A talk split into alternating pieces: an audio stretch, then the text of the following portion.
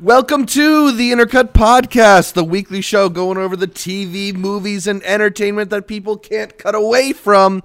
I am your co-host, Zachary Shevich, and joining me, he's never seen a Mandalorian before, it's Arturo Zurita! I may have never seen a Mandalorian, but you want to know what I have seen, Zach? What have you seen? You want to know what I have smelled, Zach? These new candles from Mort and Co. candles! Uh, I guess this would be the time to shout it out, since uh, what more appropriate time than the actual week where we get the Disney Plus services. Uh, for those of you who don't know, Zach, go ahead. Mort and Co., uh, that's our sponsor for this episode. Good friends of us here at the Intercut Podcast. Mort and Co. themed candles are the happiest scents on earth, and they're available to you through their Etsy shop. Just search Mort and Co. on Etsy for a wide array of scented candles, mm. a lot of which are based on your favorite Disney properties, yep. including what you got over there, Art.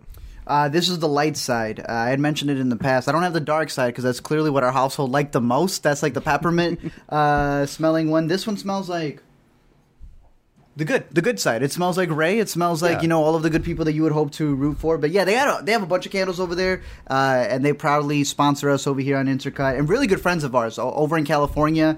They are big Disneyland fans, and it literally shows. They're huge Star Wars fans. That's why I think it's very exciting because we know them personally. Right. Uh, To make a candle, and you've also grown up with Star Wars, and now like you're deciding what that smell is supposed to be. I wouldn't trust anybody else more than them. And uh, yeah, they hit they hit it with these. I know they have some other Star Wars ones coming, but if you click the, the link down below, they have uh, a candle of the month. I can't remember what this one's is, but you do get a discount with it. So shout out to them, uh, especially because now that Disney Plus is live. You were telling me like you you might as well just get a candle for every. You make it a four D yeah. experience. They got, got it in four K. Got- The vault is open. You can match your candles the with vault. Whatever Disney property you the want. It's, it's all set. Ugh, we'll get to the vaults in a little bit. What do we got to talk about today, Zach? Uh, well, in a little bit, we're going to talk about Disney Plus, and we're also going to talk about Nickelodeon on streaming, as well as a potential Friends reunion. Uh, but first, we want to make sure you're subscribed to the Intercut Podcast, either the video podcast mm-hmm. on youtube.com slash intercutpod or the audio podcast available on most podcatchers. Also, follow Intercut on social media, whether that's Facebook, Twitter, or Instagram. We are at Intercut Pod. That's at Intercut P O D. That's short for podcast. Uh. Art, let's start the show the way we start it every week here with what we're watching. What you been watching, buddy? Not the famous Jet Jackson because they didn't release that on Disney Plus, but we'll get to the Disney Plus stuff. I saw something that will be streaming in households all over America because theaters didn't want to. They didn't. It was a disgrace, I guess, to screen this in theaters. You got to see it early. We have a whole Let Us Explain on it. Uh, not too spoilery because I still went in and I I, I know. A bunch right, of I didn't want to yeah, ruin the ending for you. You did not ruin the ending for me. It is based off of a true story. Well, I guess we'll get into that bit, into a bit. But uh, The Irishman. I yes. did my due diligence. You did your due diligence. We sat there. What what side of your cheeks felt it first? Um, it was me, my left one was kind of feeling a little off that oh day. Oh, my goodness. It, did you see it by yourself? I think it's because I saw it with Alina, so I was just leaning more this way. You feel it. Uh, but when I yeah. did my due diligence, you get out of the theater. Man, no I bathroom breaks. If this, when this, this is playing at the, what is it, the Bellagio, the the Bellagio, the Broadway Theater uh, in New York? Blasco. The, okay, there. Are they doing an intermission? Because they might as well. No, they are not. Broadway. Oh, my God. I saw Network there. Network was less than the running time of this movie, and I still got an yep. intermission.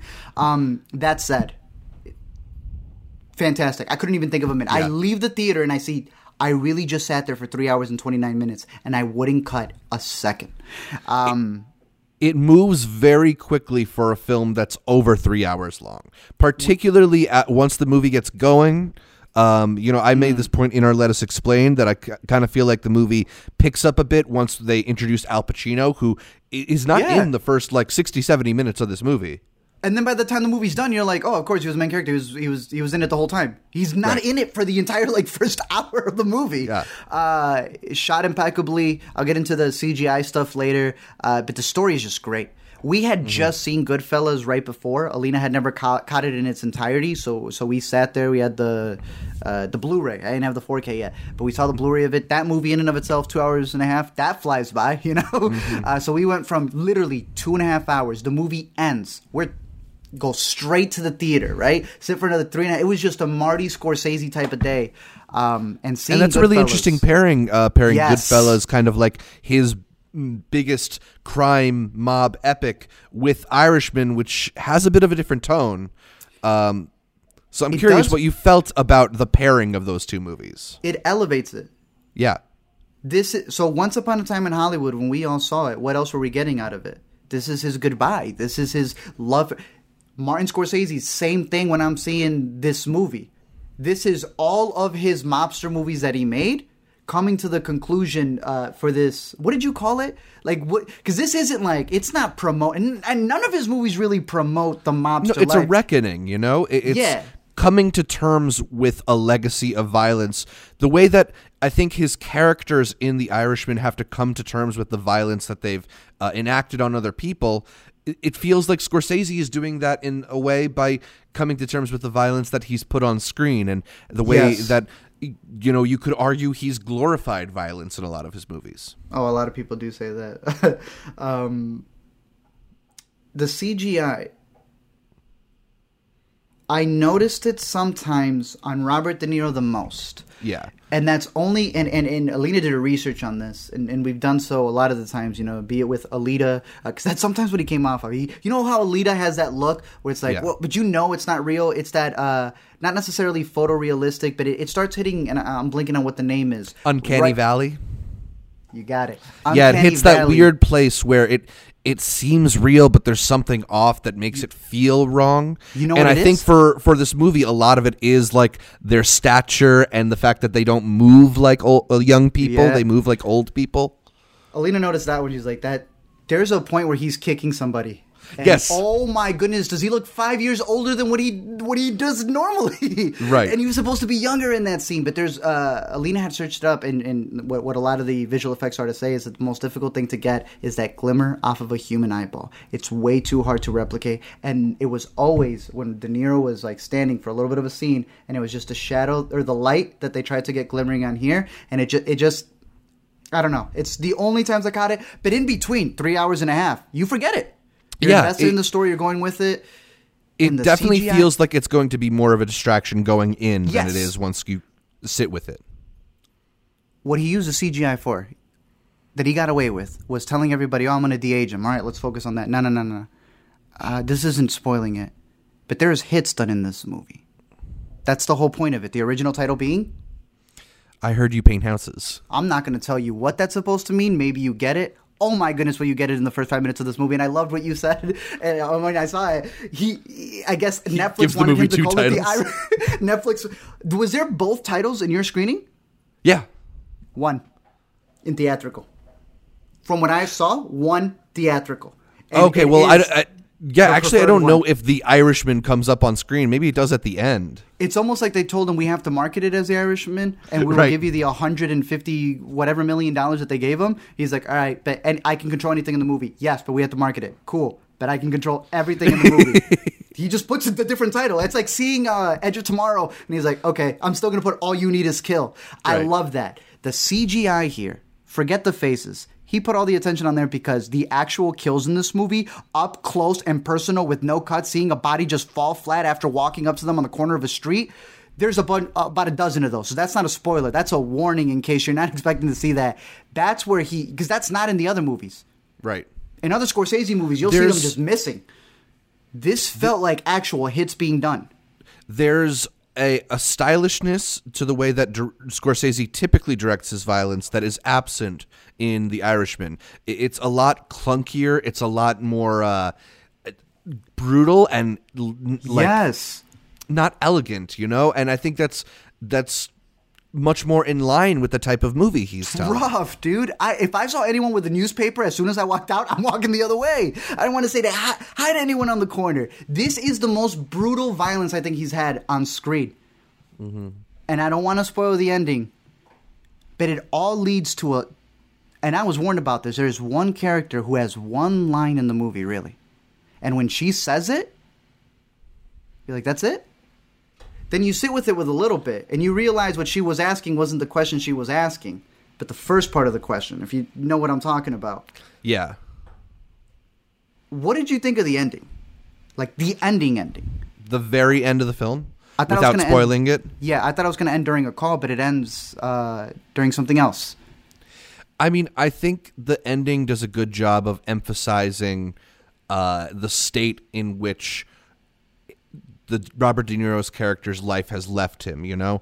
Uh, the the the reason they show the de-aging is to give you a full sense of his life from when he was young until his old age, right? Mm-hmm. And you see that you see that all the things he's done through his life has left him to this moment. And is that really like what he thought was going to happen? Is that really what he wanted to happen? Was it worth um, it at the end of it? Was it worth it?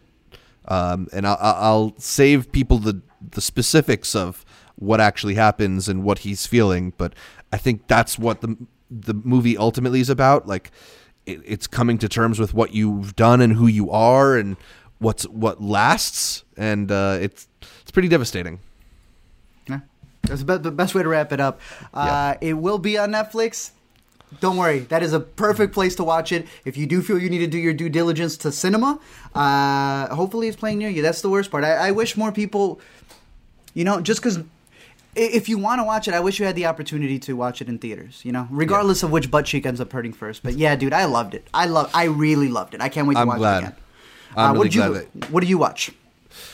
Uh, well, what my what I've been watching, I'm going to go with a slightly uh. unconventional one, but I think you gave us video games a week or two back, and I'm going to go yes, with I a specific did. video game. Uh, have you heard anything about Death Stranding? Bro, that's practically just a movie. Tell me. I've heard weird things. That's the problem. I've heard too many things. It is very weird. Uh, you it's bought the it? latest game. Yeah, I, I couldn't. I couldn't resist. I was P S four? Hearing all these really interesting things. Er, David Ehrlich was reviewing it for some reason. Got an early just, copy. I, I just had I, I wanted to get in and see what this whole thing was about. It's the latest game, I believe. Uh, the the name of the game maker is Hideo Kojima. He's legend uh, responsible for the Metal Gear Solid franchise. Yes, uh, this is a, a departure of sorts for uh, for him, although it's definitely got elements that uh, people who've played the Metal Gear games will recognize. Uh, this is a game set in a like alternate. Uh, apocalyptic future mm-hmm. where there are ghosts and there are fetuses in, in in like omnifluid sacks that can sense the ghosts, and you are a delivery man like traversing and building a highway across America. It is this really, really bizarre collection of ideas. Uh, and it's really out there in a way that's kind of like campy almost. Um, it, it's got an really? eccentricity to it, to it that I think will be familiar to people like us who've seen Asian cinema. Uh, yeah. You know, Hideo Kojima, one of the things that's kind of interesting about the game is he's wearing his influences on his sleeves. There's a lot of references to uh, games and literature and movies and stuff like that that uh, is so clearly seen in the depiction of this.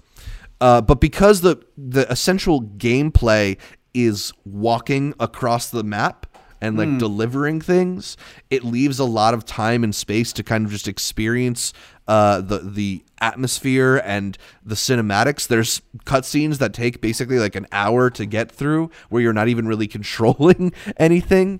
And what? It, yeah, it, it's so it.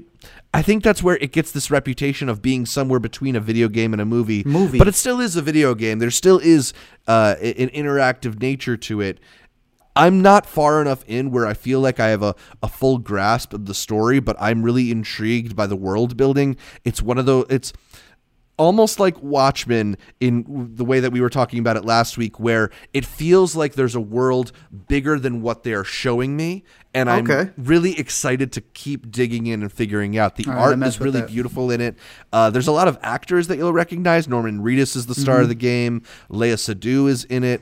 Uh, hey. There's cameo appearances from directors like Edgar Wright and Jordan Vogt Roberts for some reason. I, I don't know. I'm excited to report back when I'm a little bit further, but so far I'm just really appreciating uh, the feel of it, the the sort of like melancholic, uh, you know, what is it? Uh, uh, philosophical nature of the game. Just how how uh, pensive it is as a game, rather it, and how laid back it is rather than forward. I feel like games a lot of times are trying to throw a lot of interesting stuff at you, and this is sort of letting you figure it out and yeah. come to it. Um, so I'm really enjoying that experience, and it's kind of been keeping me from most of my non uh, Disney Plus watching, which we'll get yeah. into a little bit later. But you said you said you got it for PlayStation? Yeah, I think it's only available for PlayStation four, but okay. maybe somebody in the comments can correct me. Uh, two questions, because yeah. it seems like you are recommending it. Oh yeah, and I still uh, don't know anything of what you're talking about. I have no idea what the game's about. Two questions. I, yeah. Uh, one. Does Jordan have the beard? I haven't gotten to his part, but I think he posted a picture on Twitter where he does have the beard. That's good. Two. Yes. Uh, comparing it between a video game and a movie. Have right. you, how many hours have you put into this? Uh, maybe less than ten at this point, so okay. not not enough. Within those ten hours, did you pick up your control more times than when you were watching Bandersnatch?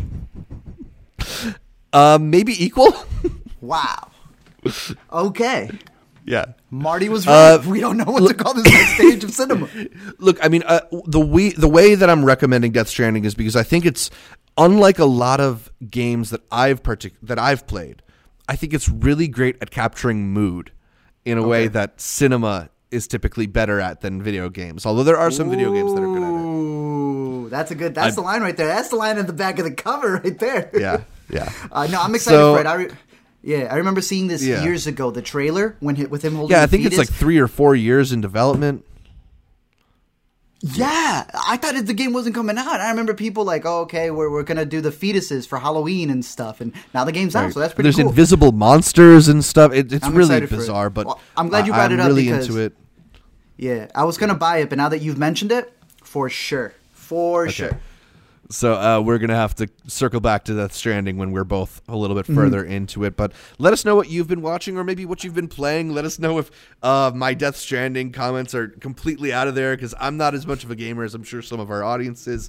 Uh, let us know it on comments in YouTube or shooting us an email. The address for that is intercutpod at gmail dot com. We are going to move on to the Yay or Nay, where we break down the latest happenings in entertainment, starting with Nickelodeon mm. has experimented with putting their content on Netflix and licensing out different platforms. You may have caught the Rocko's Modern Life movie or the Invader Zim movie, both of which uh, landed on Netflix earlier this year. But Nickelodeon and Netflix are making their partnership real uh, by by agreeing to continue to produce more content and Uh, licensing Nickelodeon content to Netflix. This is the latest in a series of pairing up between kids' channels and streaming platforms. Obviously, the Disney Channel has migrated its way onto Disney Plus, and mm-hmm. not so long ago, Cartoon Network announced that its shows would be streaming on H B O Max.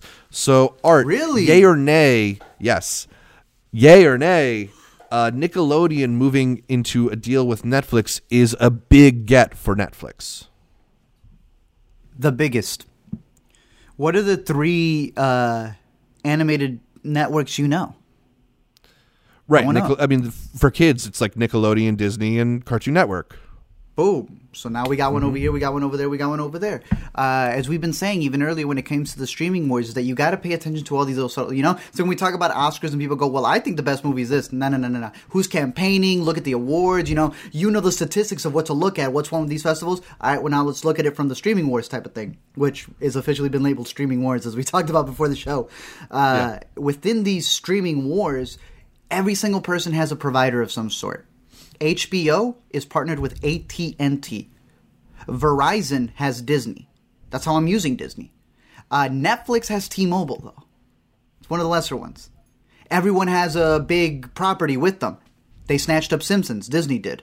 Uh, mm-hmm. H B O Max snatched up... Uh, what was Studio there? Ghibli. Simpsons. And South Park and all these other things. Yeah. They also have Friends.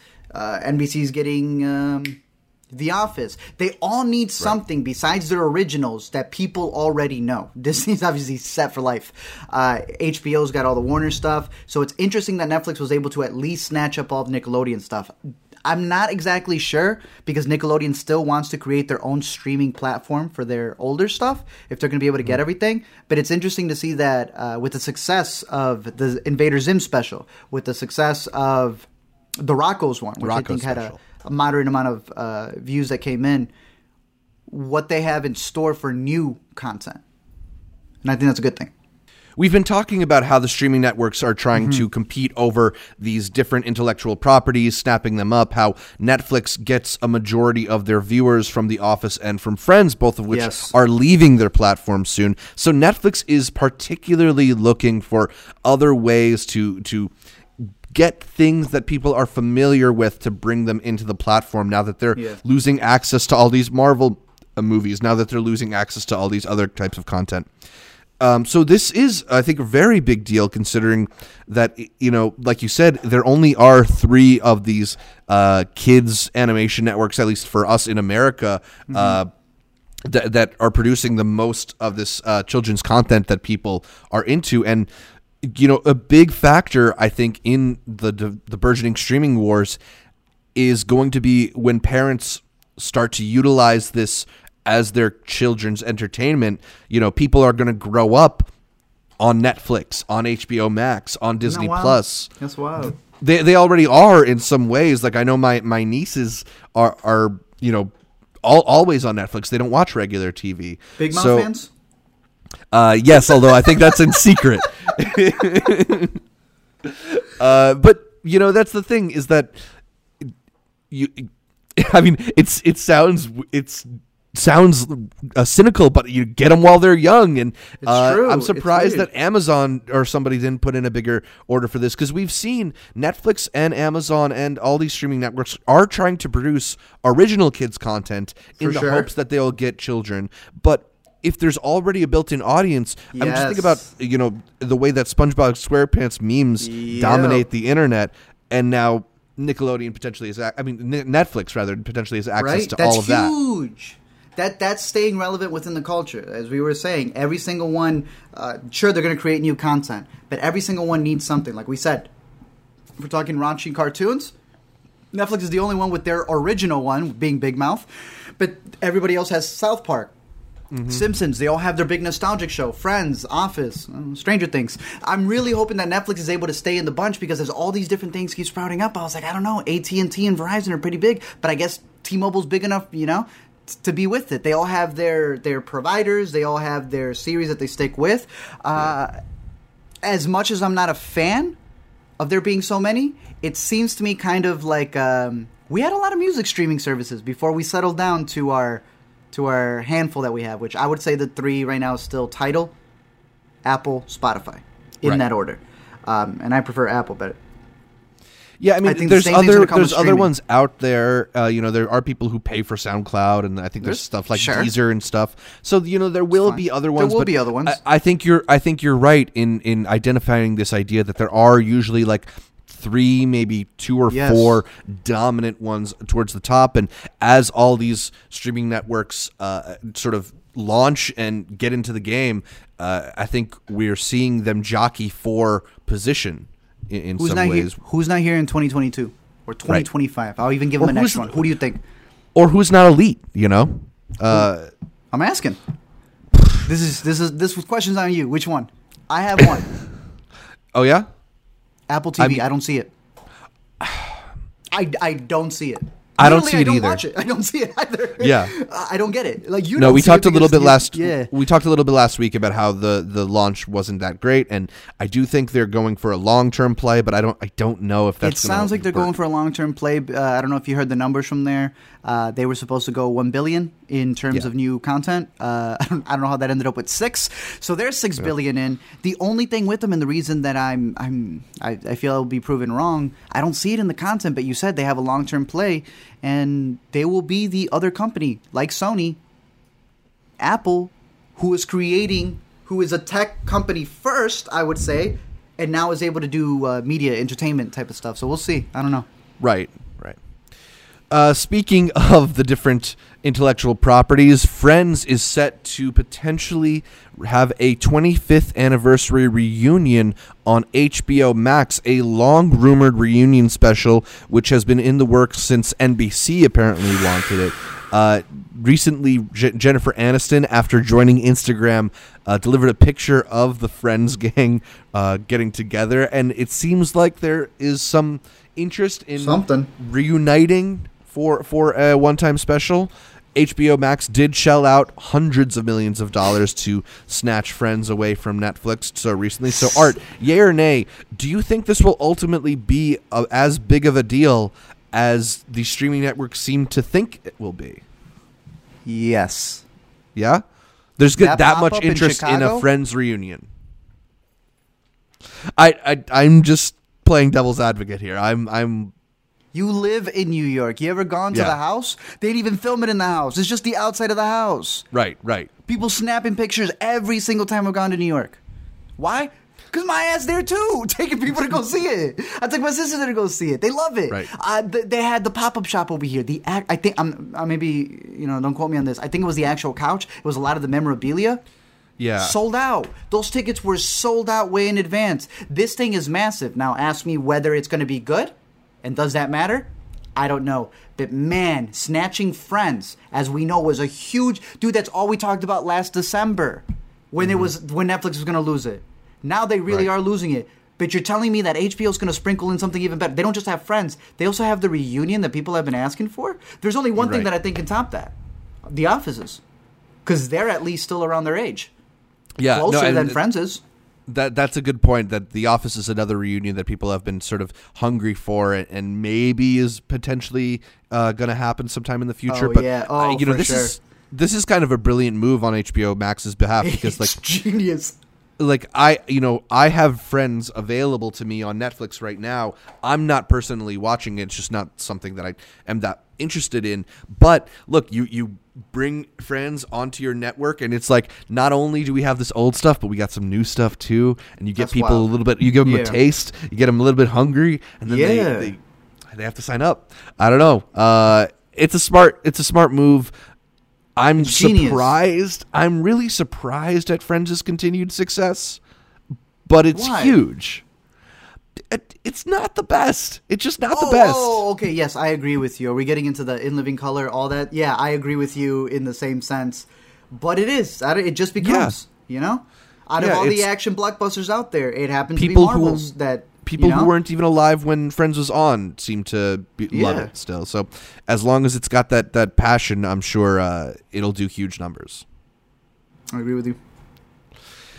Last week, we spoke about the Nigerian entry into the international feature competition at the Oscars, mm-hmm. Lionheart being disqualified for being mostly in English. This week, we have another Nigerian film, in a sense. It's the Austrian Oscar entry, Joy, being disqualified this time. Joy uh, centers on Nigerian sex workers in Austria. And again, as the official language of Nigeria is English, uh, vast majority of the film is in English. So uh, despite this movie coming from Austria featuring Nigerian Nigerians, it will not be able to uh, compete in the Academy Awards International Feature Competition. Art, yay or nay, the rule needs to be changed sooner rather than later. I agree. And yeah. I'm really glad you, I did not hear about this one, but I'm really glad you brought it up because after we had that discussion, you know, I went and I, I, I had seen uh, talks and threads about it elsewhere, and someone had brought up from uh, Nigeria, and they had said that they were trying to correct people, saying like, "No, stop fighting for this movie. You guys are just fake." And you know, you know, like when you click on someone's account and you go like, "Do they have a point?" And they click on their right. account, and it's like the first thing I see is a video of a woman getting slapped. I was like, ah, you don't know what you're talking about. But the person's right. claim was that because they were from Nigeria and they were like posting the rules, it's like you guys are wrong, but you're trying to play whatever advocate um, right. for Nigeria, but you don't really care for it. No, what are you talking? The filmmakers themselves from both of these movies, I, I can't speak for the second one, but for the first one, were arguing specifically for that purpose. It's, uh, how can I compare it to something? Probably YouTube rules, right? YouTube allows a copyright claim to be mm-hmm. made and gives them thirty days. People abuse it. At a certain point, YouTube is yeah. very well aware of it. If they don't do anything to change that rule that is allowing an opening, you are to blame for it. Disney removing movies from theaters. And if those institutions end up getting closed, who's to blame for it? Disney, because they allowed it. It's the same thing here with the Academy. This is the first year that this competition, or, or this category rather, is being referred to as Best International Feature and not Best Foreign Language Film. Yes. So if you're going to change the language around what the award is called, it, it makes sense that you would change some of the rules around it, mm-hmm. right? Uh, I understand some of the reservations. Like, I don't think this is necessarily a category that uh, should be open to English films and Canadian uh, films, Canadian British films that are in uh, American, stuff like that. But but then what happens to those Nigerian films when, like you said, that's the prominent language? Right, and, and I think there has to be some kind of like rec- there has to be some kind of acknowledging uh, for the gaps in this uh, this rule or, or or something to to something to cater to these films that people are interested in, comp- in in awarding, because you know we want these films to be in competition. So you know to to have this arbitrary number seems like a weird way of going about it. Like I know I think the idea is that if seventy percent of the film is in English, it doesn't qualify. But you know we talked last week about Uh, The Farewell being another one that's competing in Best Foreign Language at the Globes, because it's going to be an, it, yeah, it's going to be an interesting topic for the next couple of years until they solidify a rule. Look at film festivals. Yeah. That's not the case at film festivals. Right, right. And it maybe it says something about the category itself, that there's something flawed in this type of category, mm-hmm. uh, that we are even getting into this situation. But it yeah. seems weird that these films would just sort of be stuck in this middle ground where... where they, they can't compete, you know? Yeah, because like you said, Joy and the, the previous one that we had mentioned, those would have been, if you go to TIFF, you know, and you're walking around, and TIFF is very big as being an international festival, with an Nespresso and everything, too. Here's the Nespresso uh, capsules from this place, and they have all the African spots and the European spots. They had a, they would have had a specific spot. Regardless right. of what the language was, that was the submission from that place. Yeah. Farewell was what? The U S Dramatic Competition at Sundance. It's nominated yeah. for... at the Golden Globes? Best Foreign, foreign Language? So I personally am siding with the film festival point right. of it, but at the same time, film festivals' objectives are to show you films, which is what I look forward to more than whoring out a campaign to win gold. Right. Yeah, and, you know, as the world becomes increasingly globalized and as the film industry becomes increasingly globalized, these issues are going to become only... Uh, harder and harder to separate. You know that we mm-hmm. have we talked briefly about uh, how co- co-financed films potentially uh, confuses this issue. You know the idea of Roma competing in Best Foreign Language Film, I think, was controversial to some people given that it had its Netflix backing. So uh, maybe something has to be done about uh, limiting the scale of movies. Like maybe this is like a John Cassavetes type of award where it's only movies under a certain budget uh, can compete. uh, maybe we'll see. Who knows? We'll see. Knows? Yeah, I don't know. I don't know the answer to it. Neither do they. But we'll see. uh, obviously, Dean uh, James Dean to be resurrected oh, via C G I. For the film Finding no. Jack, Dean's family approved directors Anton Ernst and Tati Goldick to use Dean's likeness for a Vietnam War action drama. He's set to play a supporting actor in the film named Dean's Rogan. Not to play nothing. He's dead. The production will use archival footage and photos, as well as employing a voice actor for its recreation. Art, yay or nay, the future is fucking scary. I have sounded like a broken record, and I get made fun of all the time because there's one bit where I sound like a conspiracy theory theorist through all my videos. And I've been making it ever since the Congress came out. I've been very big on this. I've made multiple videos. Recently as Gemini Man, going on my tangent, right? Like, yo, this stuff is freaky. Yeah. When I woke up that morning and saw this B S on my timeline...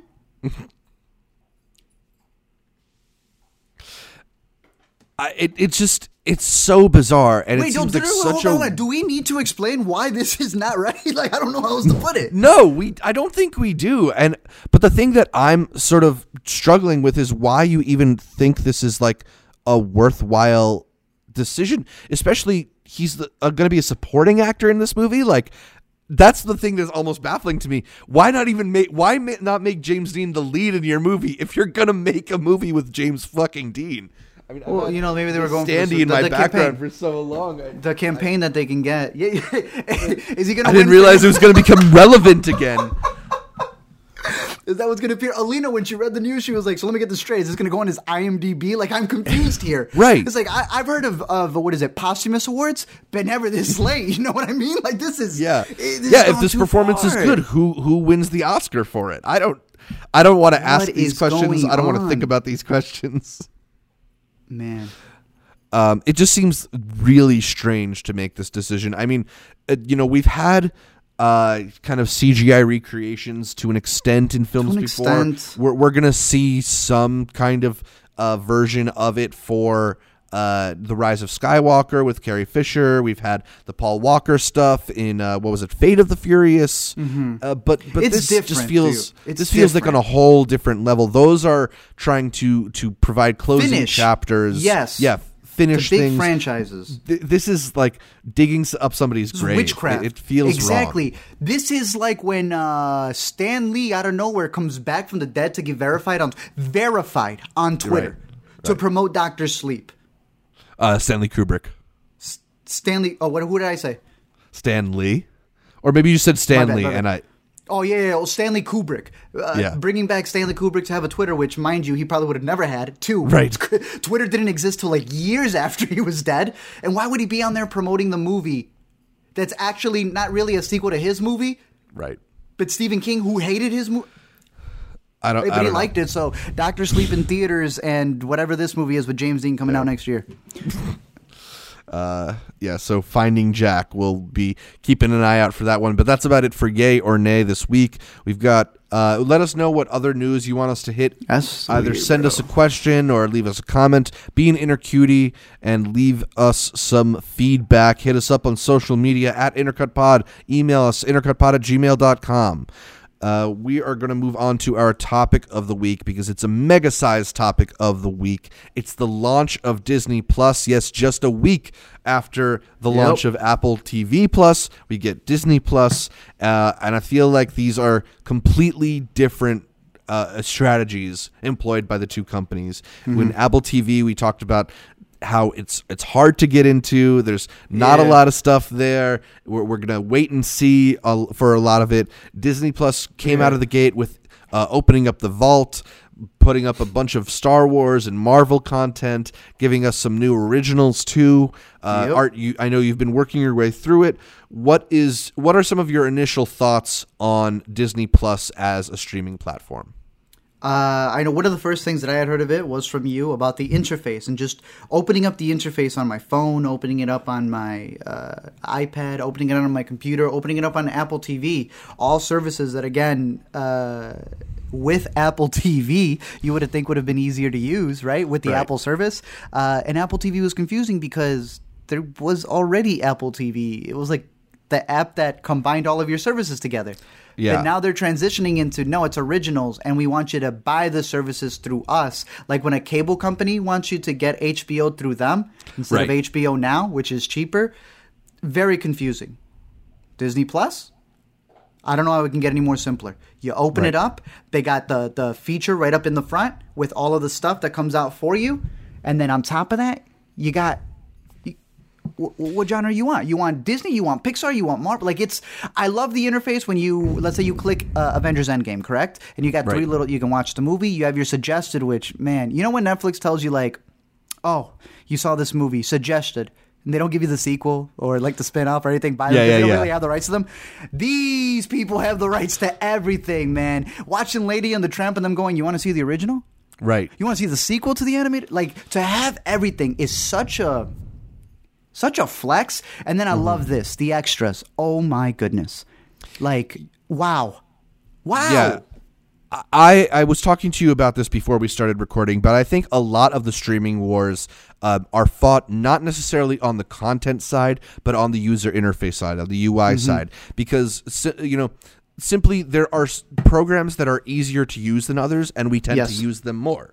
Netflix mm-hmm. happens to be the easiest, I believe, of all the streaming platforms to to scroll through, to navigate, to find stuff. You know, people talk about Netflix feeling like an endless uh, sea of content, but at yes. least there's content there. You go to yeah. Apple T V Plus, and it's like, here's an ad for a movie that's not going to be available until December. Yeah, it, it, there, you go to Amazon, and a lot of stuff gets locked out from you.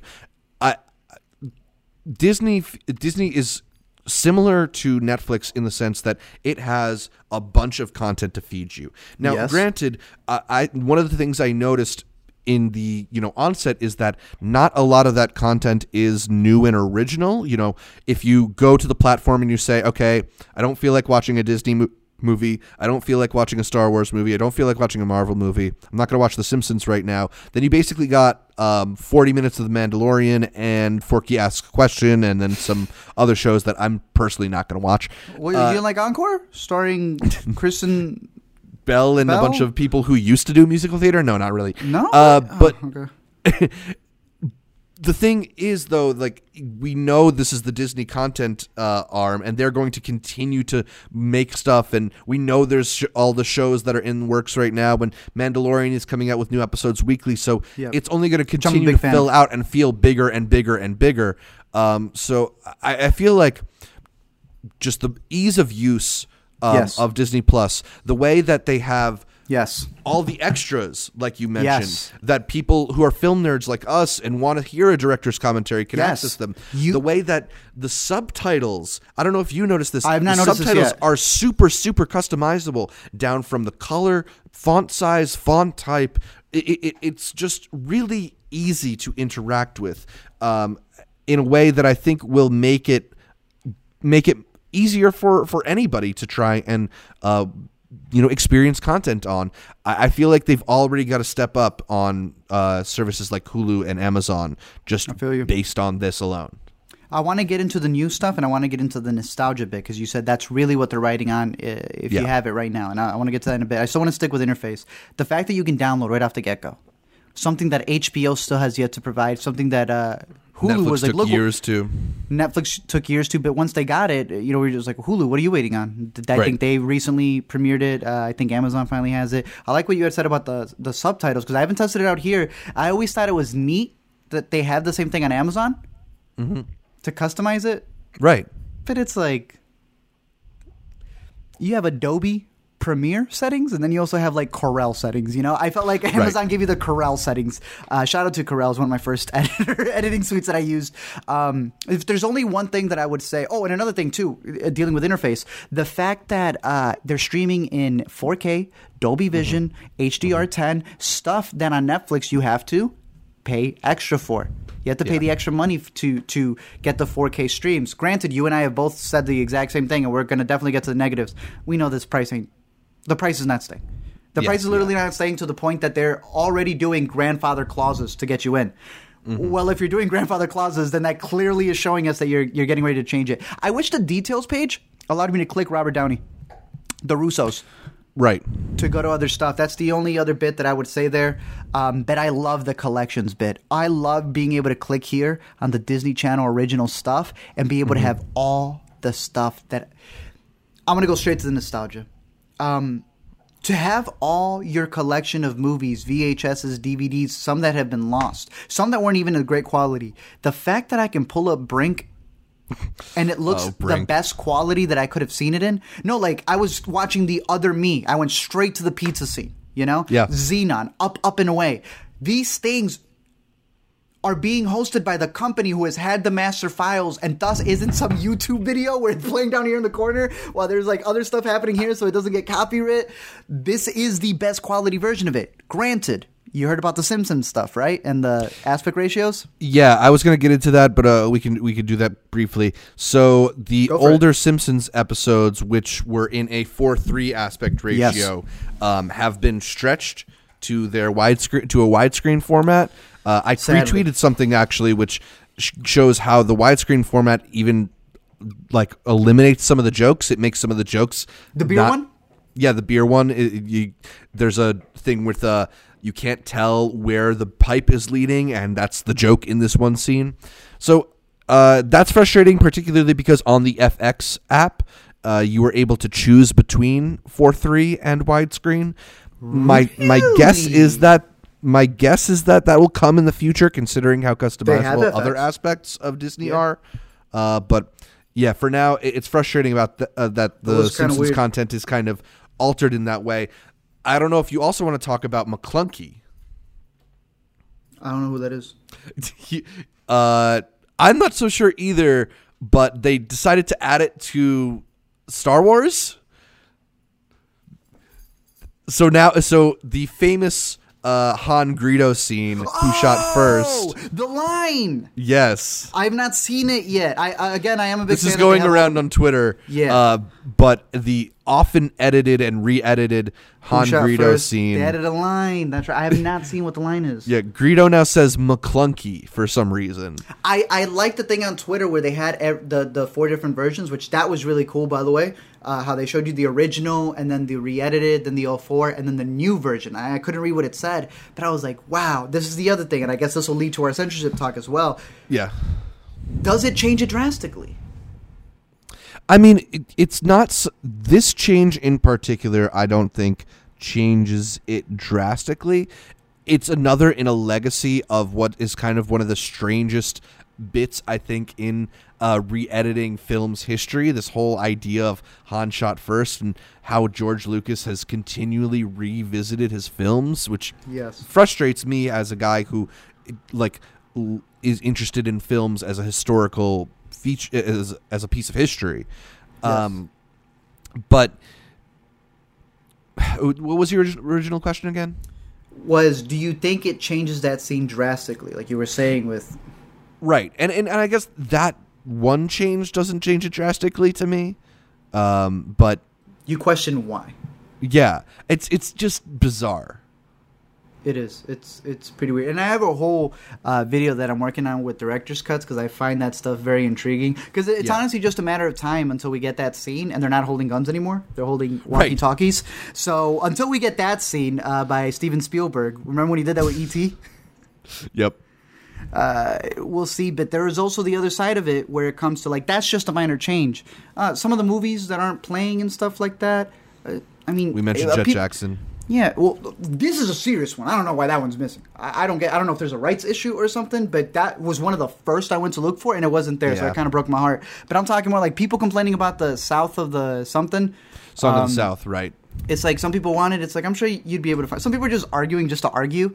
Uh, I, I am more of the side of instead of altering things, they've done stuff for like Dumbo that's on there. They'll give you a warning ahead of time. That's... Yeah.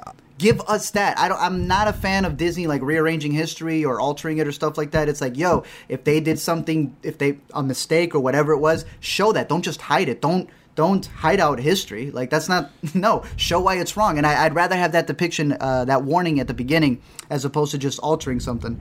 So uh, I've heard claims that they're going to do it for a lot of other things uh, and things that they want to redirect. We'll see. There's also yeah. been the vault discussions, which I found very funny as I'm scrolling, and it says, out of the vault. Homie, you didn't need to put him in there to begin with, but yeah. Right. Uh, all of the Fox stuff that they're doing. Um, and I know we had that discussion uh, last week, if not a couple ago, I think. Yeah. Uh, I don't know. What are, what are some other thoughts before we get into the new stuff? Well, I mean, I think it's it's going back to the idea of the the content that they have.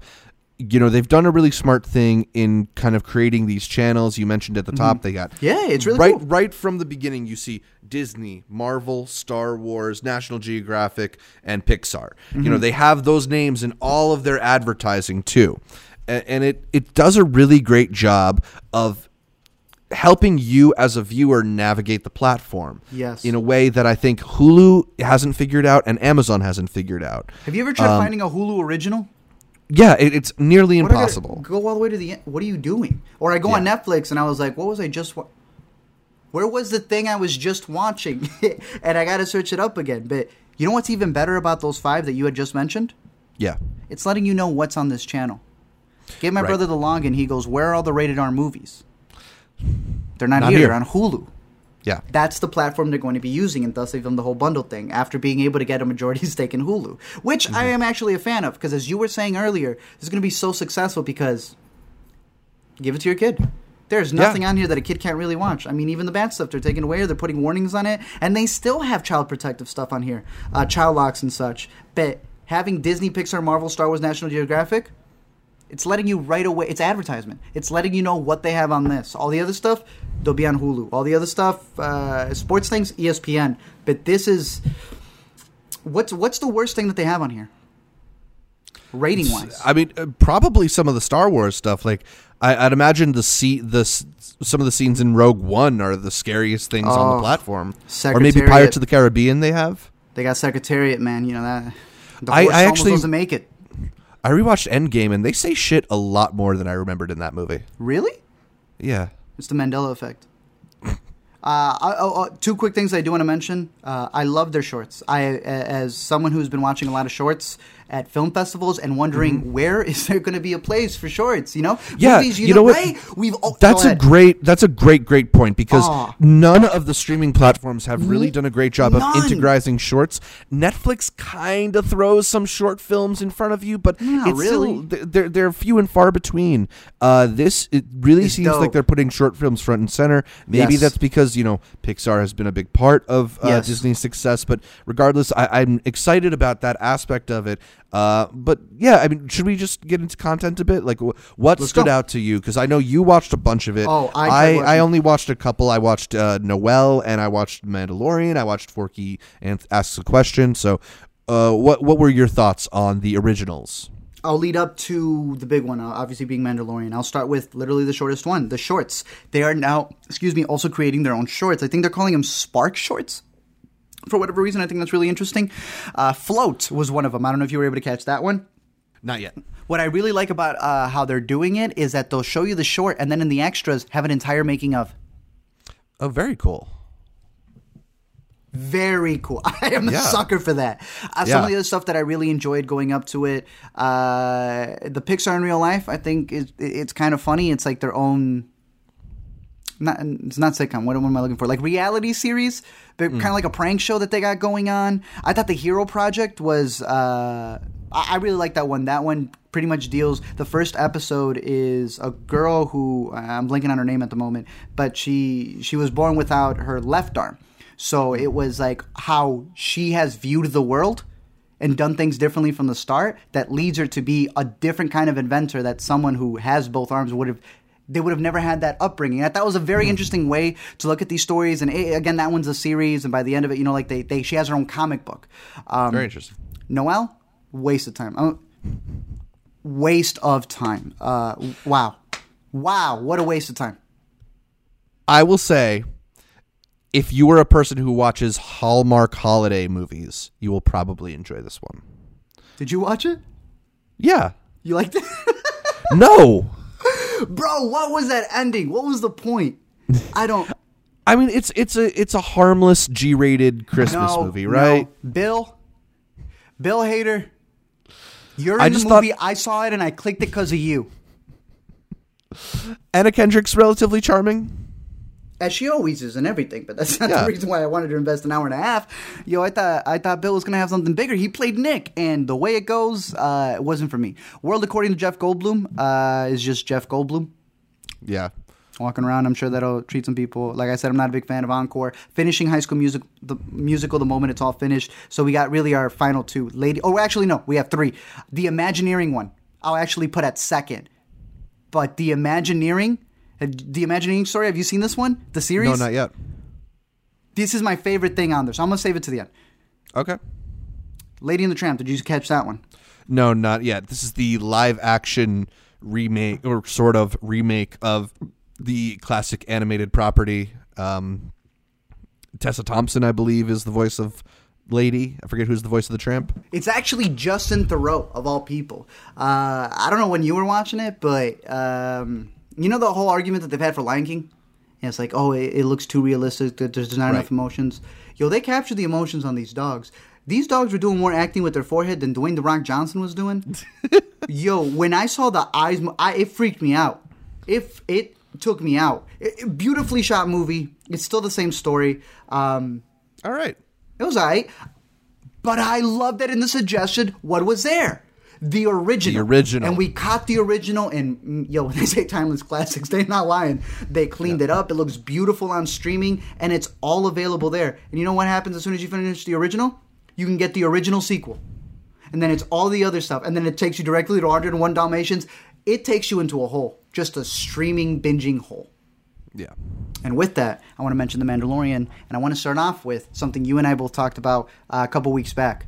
So glad weekly streaming is coming back. Yeah. So I, glad. I the binge model, which I loved for a bit, is, you said is it. getting... You, it, it leaves things behind. It's like, here's all of it. It's getting and now, overwhelming. What are you talking about next week? Yeah, you know, and it's overwhelming. At this point, there's there's ten hours, I believe, of that Paul Rudd Netflix show that just feels like it's going to be really hard to get through. You need two Paul Rudds to finish it. Like it's too it's too much because then uh, something else drops and it's all ten episodes and something else. It's like, wow, I can't get an appetizer of just a thirty minute duh, duh, duh, and we'll do this every week. No, it's boom, and it demands a weekend. Shows used to the new show for the week used to just be its hour slot. Remember? And it would right. end and you would be like, oh, how much time is there left? It's it's fifty-five. Oh, no, we only got five minutes and I got to wait another week. You don't have to wait another week anymore. And I think this sort of revitalization or what have you of the weekly format through streaming is going to be good also for episodic content. You look at The Mandalorian and, you know, we're not we'll going to get into spoilers, but that's a show that had a great ending to its first episode, mm-hmm. something that probably wouldn't be discussed if there were eight more episodes of The Mandalorian right. to get through right now. Yeah. And now they have a full week of people talking about, like, did you What's see that? what happened did at the end? That? Did you see what happened at the end? Yeah. You don't have that, and you have a reason for people to come back. I mean, there's several reasons. It's not to say that the binging model isn't appropriate for certain things, but for mm-hmm. stuff like this where you want people to build it up, it's the perfect case. You made that exact point when you said, if there's a really good ending to episode four, why would that be the talk of the town when you have all ten episodes and you could just go talk about the finale? Absolutely. I'm really enjoying, and this is obviously not Disney Plus, but I'm really enjoying getting uh, Watchmen week to week because it's a show that's, that's so dense, mm-hmm. and I, I, I'm enjoying just sitting with sixty minutes of it at a time. Yeah. And if these shows are going to be really good shows, then it'll be enjoyable to just sit with one episode per week rather than the Netflix model, which, you know, I, I think kind of makes these sh- these episodes blend together, and it mm-hmm. it, it treat it makes it a little bit harder to even fully appreciate the show for yes. what it is because it, it comes causes, and goes so quickly. It causes the hype to dissipate that fast. Mm-hmm. And like we also said, it's it's way better, like you said, having that reserved hour to just consume something in, in bite-sized things as opposed to here's all ten. It's not a night. It's your weekend. Yeah. No, it's not. I got to do other stuff. All right, right. But if you don't catch it now, it's going to go away. Well, ain't that your fault? You know? It's like yeah. if you miss one of the things that drops, right? Elite two or all, all these di- Elite, Stranger Things, the Paul Rudd show. There are so many shows. There's yeah. too many shows. I'm still trying to catch all of Easy season three. I'm trying to rewatch the whole thing because it's easy. But yeah, I, I feel you. Um, I don't know if you want to talk about anything in The Mandalorian because I really want to pitch you the Imagineering story. Uh, what did you? Okay, so I, what, my I, I told you this on Facebook, uh, but my initial thoughts on The Mandalorian is this is the show that Star Wars fans have been asking for. Mm. This is going to please a lot of the fanboys, a lot of the people who've been hoping for more of like an an adulty kind of like gritty Star Wars practical mm-hmm. action adventure. This is a, a show that emphasizes the uh, the sets and the, the the makeup and costuming, and it's a show where it's You, th- there's a, you know, th- it. There's a swagger to the story. You know, mm. it, it's it's space pirates or something. I don't know. It's ba- a space hunter. Yeah, yeah, it's dope. You're dealing with the currency. You really feel you're sitting in this world. We were watching it. And Alina's like, all these costumes, all these designs. How long have they been in the closet for? Right. Because these right. were characters in the older movies or, or species in the older movies that were just chilling there on the side, and now you're going to be able to really get more into those worlds and how it all works. I think that's really cool, especially because it takes place in between the break, the thirty years that were right. in between.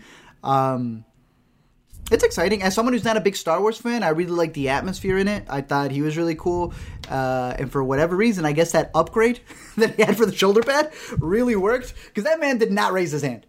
That's all I'm going to say.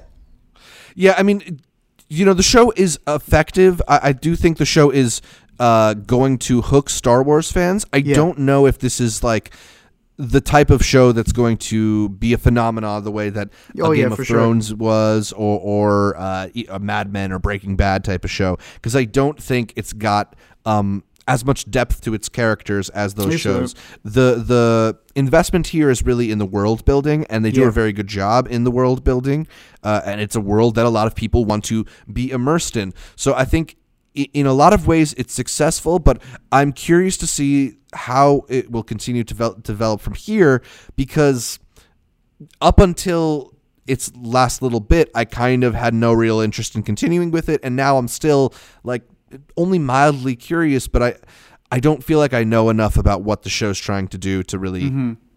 say what I like or dislike about it. I'm just kind of yeah. waiting for more. Decent intro, decent pilot. Uh, yeah. We'll see where it goes. Werner Herzog's in it. I thought those yeah, comments, which I love. The interview uh, that came out with it, I thought yeah. was hilarious. Yeah. Um, and I also like uh, Billy D. Williams when he appeared. I have always, growing up, and it's not that they look alike really. Or uh, bro, Carl Weathers? Or I've always confused Billy. I've called Carl Weathers Apollo, and I've called Billy D. Williams, uh, um, what's his name? Lando. Yeah. And I would always say, it was like, no, I swear to you, Billy D. Williams is in Star Wars. They're like, no, he's not. Turns out I was just seeing in the future, man. Turns out now he's in Star Wars. What can I say? I guessed it a little bit early. The Imagineering one. Yes. The first one is like an hour long. It's called The Happiest Place on Earth. It's how they built Disneyland from the from, from the bottom up. Hmm. Bro, the footage yeah. they got. It's like watching Apollo eleven that for Disneyland. Like, how'd y'all have this clean footage of what was going on? And I mean, I'm a sucker for these stories of the Imagineering, because uh, mm-hmm. you know, that's what they call the people at Disneyland and Disney World who create these stuff. They call them yeah. the Imagineers, just like they don't call the employees who do anything employees. They call them cast members. It's also supposed to be a part of the um, I don't want to call it a facade, but a part of the you know the world building that he's got going on there. It yeah. is so intriguing. Uh, while we were watching it and seeing how they brought back all the footage, you know, very Criterion like, very film preservation like. You could tell that they've fixed it up a bit, and they've done a fantastic job, but just the making of and the ups and downs that they had, how the opening day at Disneyland was so bad uh, and so hot, women's heels were getting stuck in the streets. Like, they were just going into the asphalt. Like, people were riding some of the water rides, and it was just sinking. Very intriguing. And this thing is a series. First episode's got a beginning, middle, and end. Beginning, middle, and end. You know, like, some people are like, Finding Frances is one of the best shows? Right. This, top five documentaries for me. This episode. This episode alone. Alina was telling me that uh, Walt was a chronic smoker. I found this so intriguing. Walt was a chronic smoker, smoking everywhere. But in all of his portraits, you don't really want him, like, smoking. Did you right. know about this? So they C G I'd out. No, I had no idea. Out, they photoshopped out the cigarettes. So there's huh. a bunch of pictures where my man's just doing this. It's wild. It's wild. It's so cool. I don't know. I find it intriguing. It's also probably evil, because I don't know what they're doing behind the scenes. I've seen, uh, what was the Escape right. from Tomorrow? But, uh, yo, I highly, highly recommend it. It's my favorite thing from the new stuff. Awesome. So, yeah, uh, there's a there's some interesting stuff on Disney Plus. Not, necessar- not necessarily a lot of content there, there yet, but uh, it's going to continue to come out, and we'll continue uh, to take a look at it as it un- unfolds. Let us know what you've been watching on Disney Plus, what you're excited about, what you like, what you dislike. Uh, leave us a question or comment down below on YouTube, or by emailing us intercuppod at gmail dot com to get it featured on the next show. You can also reach out to us Twitter, Facebook, Instagram. Our handle is at intercutpod. That's at intercutpod. That's short for podcast. Art, uh let's get to our final segment. It's the New to See, where we give people the picks for the week, what they should be watching on streaming in theaters and elsewhere. What's your pick for the week? Uh, well, besides the Imagineering one, which I just mentioned right there, uh, yeah. I haven't seen any, that many stuff in the theaters, so I'm going to stick with that, and I'm going to stick... Oh, well, I guess I do have one for the theaters. Irishman. If it's playing near you, scope it out. Irishman at home, the Imagineering one if you're on Disney Plus. I feel like we're going to... Remember how we used to do theaters and streaming? Now we have to do right. in theaters, if available for you, in theaters worldwide and yeah. limited release. And in terms of streaming, we have the first platform. We're just going to go through platforms. Ugh. Uh, for Disney Plus, I would recommend the Imagineering one. But on H B O, I caught the first episode of Watchmen. Okay. Alina looks at me. She's like, Yo, is this a masterpiece? I was like, this is a show, man. This is a I, show. I, yes. This is this is what episodic T V should be, in my opinion, especially in the year twenty nineteen, where we are so into I P. I'm so glad you caught it. Tell me what you think. Honestly, I stopped it right away because I went to go. Well, I saw the first episode, but I stopped it there because I was like, no, no, no. I, you were telling me that the world itself, you're just scratching the surface of like the story. Yeah. But you know there's other things going on. Kind of like oh, yeah. uh, The Boys, where you're like, oh, oh, this is the actual repercussions of what would happen if superheroes were a thing. It would become right. a business. It's kind of like in Ad Astra, one of my favorite aspects of the movie. My my favorite aspect of the movie was like, of course there would be Subways in the moon. Like that's yeah. we would just whore out and commercialize. Of course there's an Applebee's on the moon. Of, co- of course there would be commercial and business to get up there. Uh, same thing here. So I went back, started reading the graphic novel, got it on Hoopla. If you, uh, you guys use Hoopla, that's the best streaming service out there because it's free with your library card. Um, I, I can't wait. I'm gonna finish the the book again, read the ultimate cut or the director's cut of the book, then watch the movie, and then get onto the show. No, no, no. Then All watch. Right. Then read the the mini series, the before Watchmen mini series, and then I'm gonna start the show. Um, This is a world, and what's so interesting is every single one, right? Even Zack Snyder's that went more on the aesthetic style than anything. This one that people are claiming is more on the um, social issue side of it. And then the original, which, bro, the original literally has Rorschach saying, uh, well, if that guy and everything he did makes him a Nazi, then I guess I'm a Nazi as well. And then the last panel is the guy who told him that going, yeah.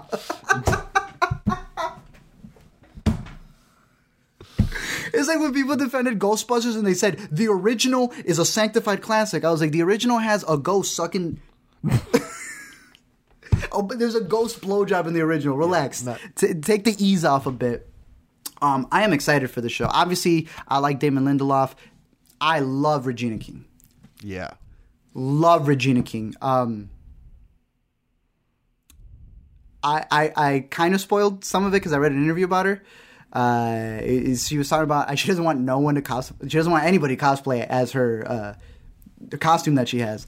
Um, so I, I can't imagine where this is going to go, but it's so intriguing that every single version of it, Alan Moore's like it should have ended with mine, you know. So it's weird. It's I guess if we're talking about ownership and stuff like that and how things continue, I guess as long as it gets into the hands of an artist who's telling a story,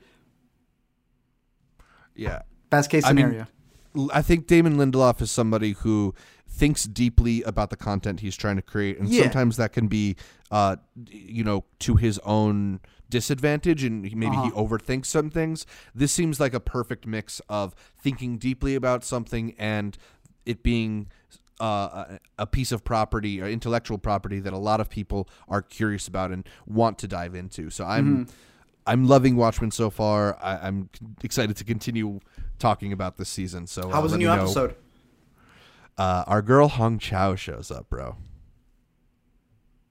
Yeah, catch up with Watchmen. All right, catch up with Silicon Valley. The new season's pretty good too. That's the oh, other yeah. one I'll shout out. I love All the right. new season. It's dealing with data. Yeah, yeah, yeah. And listening in and stuff like that. What are your picks? Uh, I got three, I got streaming, I got limited, and I got wide. So let's start with the streaming pick because I don't think we've discussed it since it dropped on Hulu. The Nightingale is out. Yes, it is. Uh, it is a very harrowing movie mm-hmm. that we saw at Sundance this year. We've talked about it several times on the podcast. I've been getting a lot of messages from people going, uh, so I finally caught that movie you recommended. yeah. And they are yeah. mad. They're like, bro. Not for the faint of heart. They're like, how could you? I was like, I yeah. did warn you. I did warn you. I mean, I think this is a movie that takes the idea of a revenge thriller and takes it to its harshest extreme. Yeah. Uh, the, the, the feminist revenge thriller thrown into like a, a modern ver- or, or like a, a more modern look at what the Australian outback when it was kind of like a Western mm-hmm. uh, type of uh, field uh, that, that what that cr- what that would actually constitute, like the, the harshness of that environment, the unforgiving nature of trying to to go about getting this type of vengeance. Uh, it's not a pleasant movie, but it's a really immaculately directed one yep. from Jennifer Kent, the woman who brought us Babadook. And I like so, it more. Yeah, uh, I'm I'm really really uh, I, I need to catch it again because it's been a while, and I'm hesitant to because it's not a pleasant movie to sit through. But if that yeah. sounds like something that you can deal with, Go uh, for it's it. Good pick. Probably one of the most Good interesting pick. movies yeah. of the year. In limited release, another film that's a bit harrowing. Uh, it, Marriage it's an Story. Emotion- nah, nah, nah, man. Waves. That's right. We're not getting Waves. it over here. I thought we were going to get it this week, and we didn't. Talk about it. Talk about uh, it. Waves is one of the movies that we loved out of Toronto, mm-hmm. uh, and it's from Trey Edward Schultz, who brought... us uh, It Comes at Night and Krisha. He's a guy who has a very particular way of shooting his films that uh, it goes to kind of represent the emotional state of his characters. I think this movie does a really interesting job of really uh, depicting these kind of strong, uncontrollable teenage emotions yes. in a way that that's really co- just causes you to feel so much empathy for so many people. Uh, it was a movie that I was stunned by. I don't know if it's necessarily one of my uh, one of the best movies of the year, but it's so much movie, and I, I'm thinking about it so much. Uh, I really want to revisit it because it it blew us away when we saw it at Toronto. I remember we were sitting right next to each other. It just kept going, yo, yo. That soundtrack, man. The soundtrack. Uh, yeah, dude, like I said, uh, it, I, I agree with you. May not be in the top ten. But I, you can't stop thinking about it. What do we keep saying? Every single day we met each other, we, we kept running into each other at TIFF. Still thinking about waves. Still, thinking about, Still waves. thinking about waves. I'm about to tweet that out. Still thinking about waves. Uh, I'm about to. Yeah. What's your other pick? What's your final pick? Another one out of TIFF. Give me a I believe this one, one is finally Please. going into wide release. Ford v. Ferrari. I'll uh, take this it. Is, This is a uh, racing movie about how some American upstarts took down the legendary mm-hmm. Ferrari racing team. Uh, and, but I think most of all, this is a movie star movie. You know, this is Matt Damon and Christian Bale being charming, being uh, really good at creating these characters you want to watch, just in a process movie. You know, the way that I... I know you're not as big of a fan of The Martian as I am, but I think when The Martian really works is seeing just Matt Damon going about his routine. Flogging? Like I, yeah, because he's a charming movie star, and I want to see him talk. And th- seeing the arguments that him and Christian Bale get into in this movie uh, in pursuit Christian, of... Christian, for sure. In, in pursuit of this uh, of this goal. I mean, I just think it's a really fun film. I it, I think it's just going to be a good time at the movies. It's uncomplicated. So I, I highly recommend that one. This is the movie to take your dad to this year. Well, if I find him, I'm going to take him to go see it in Dolby. I'm excited for it because you came out of TIFF watching this. Um, and you said, you're like, yo, this is a solid movie. And you didn't see it like in Adobe or anything, did you? Nah, um... I want to catch yeah, this bad Princess boy. Of Wales? I, I want to catch this bad boy. You remember, because uh, we keep saying it reminds us a lot of Rush, or it's in the vicinity. Yeah. You know, we're talking about racing movies. Bro, I want to be like Daniel Bruhl when he said, I want to feel it in my butt. I want to yeah. sit there and feel the car engines. I'm excited for that one. Awesome. Awesome. So, yeah, those are my picks for the week. Uh, but that's about it for this week's show. That's If you want more from me, Zach Shevich, by following me on Twitter, Instagram, or Letterboxd at Z Shevich. That's Z S H E V I C H, V as in Ford v Ferrari. And check out my YouTube channel, youtube.com slash multiplex show. Art, where can people find more from you? You can find me at The A to Z Show on Facebook, Instagram, Twitter, and YouTube, as well as the Let Me Explain links uh, over on Letterboxd. Uh, I've been logging all of my stuff for the decade uh, as we get near to that. A very big binge list to go through. Oh, my goodness. I tried uh, compiling between comedies, thrillers, horrors. How, how is it that, obviously, dramas I expected a lot out of? Like, that list is just huge because I want to do it. We were yeah. talking about in categories. But right. There's too much. It's too much. You can find me there, uh, but you can find me every week here on the Intercut Podcast. Yeah, you can listen to every episode of the Intercut Podcast on iTunes, on SoundCloud, on Spotify, on your favorite podcatcher. I like Overcast, and then make sure you're subscribed not just to the video cat pod, not just to the audio podcast, but to the video as well on our YouTube channel, youtube.com slash intercutpod, where you can catch our bright smiling faces as we break down the latest in entertainment. find new episodes of Intercut every Friday. Please leave us a comment, like the video, consider heading over to iTunes to leave us a five-star review, and like our Facebook, Instagram, and Twitter pages. All of them are at Intercut Pod to get updates throughout the week from me, from Art, from all of our guests here on Intercut. Thanks again for tuning in, and until next time, I have spoken. Mandalorian?